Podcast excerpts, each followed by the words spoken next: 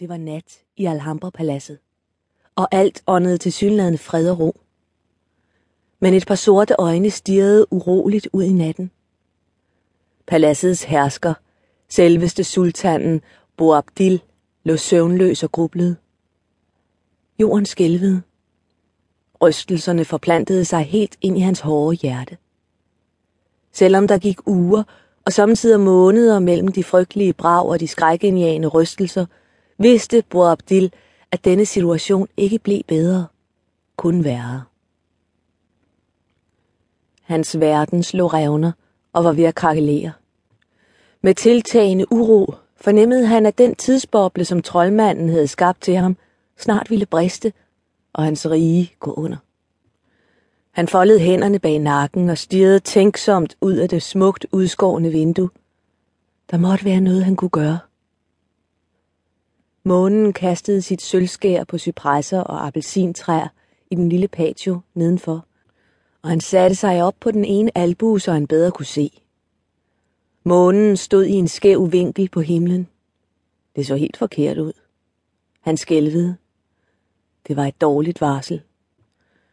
Halvmånen havde altid ligget som en vugge på himlen og beroligede hans øje, når søvnen ikke ville komme. Nu stod den som en dirrende krumkniv i en huggeblok. Uroen lå som et tungt uhyre på hans bryst, og han snappede efter vejret. Med den arabiske viljestyrke, han havde arvet fra sin mor, tvang han tankerne i andre baner. Ganske langsomt begyndte en idé at spire. Han måtte have fat i den gyldne nøgle. Dens enorme magiske kraft havde været med til at skabe dette sted. Den rummede uanede kræfter, som måtte vendes til hans fordel. Hjertet slog kraftigere efterhånden, som tankerne tog form. Nøglen var løsningen. Nøglen. Hjertet faldt til ro i forvisning om, at han havde ret. Når først troldmanden havde hørt hans befaling, kunne han igen koncentrere sig om det allervigtigste. At vinde krigen mod kong Ferdinand og hans vantro lejesvende. Boabdil satte sig op med et ryg og sparkede en silkepude over i et hjørne. Søvnen ville nok heller ikke beære ham med sit besøg i nat. Men nu havde han heller ikke tid. Han måtte have troldmanden i tale. Sultanen rejste sig fra de bløde silkepuder og maste sig besværet forbi de to sovende haremskvinder og ud gennem det lette forhæng. Hans fødder berørte de kølige fliser, og han nød den stille nattebrise, indtil endnu en rystelse under ham trak mørke skyer op foran øjnene. Han ringede utålmodigt med en lille guldklokke, og eunukken kom langsomt på benene og indfandt sig adskillige lange minutter senere i Boabdils soveværelse.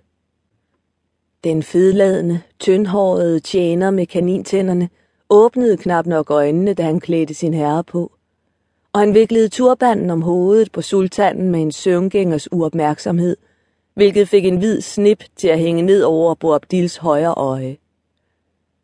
Sultanen åndede tungt ud gennem næsen. Hissigheden ulmede. Med besvær fik eunukken viklet det røde skærft om sultanens store mave, men ikke uden at klemme ham så hårdt, at der undslap ham en højlydt prut, hvilket fik Boabdil til at snære irriteret. Varme pletter af ariskab tonede nu frem under det grå fuldskæg. Boabdil fnøs endnu en gang. Den udulige gamle øvnuk. Skulle han nu til at antyde, at selveste sultanen var blevet fed på sine gamle dage? Han måtte se at få ham skaffet af vejen. Jo før, jo bedre. Øvnukken fornemmede om sider sin herres dårlige humør, og før sultanen havde fået sin krumsabel ud af det juvelbesatte guldskrin, var han klogeligt forsvundet. Men han havde glemt at give ham fodtøj på. Så et øjeblik betragtede Boabdil overrasket sine tæer, som han, faktisk, stadig kunne se under den store mave. Shaitans yngel, mumlede han ophidset. Han så sig et øjeblik hjælpeløst omkring.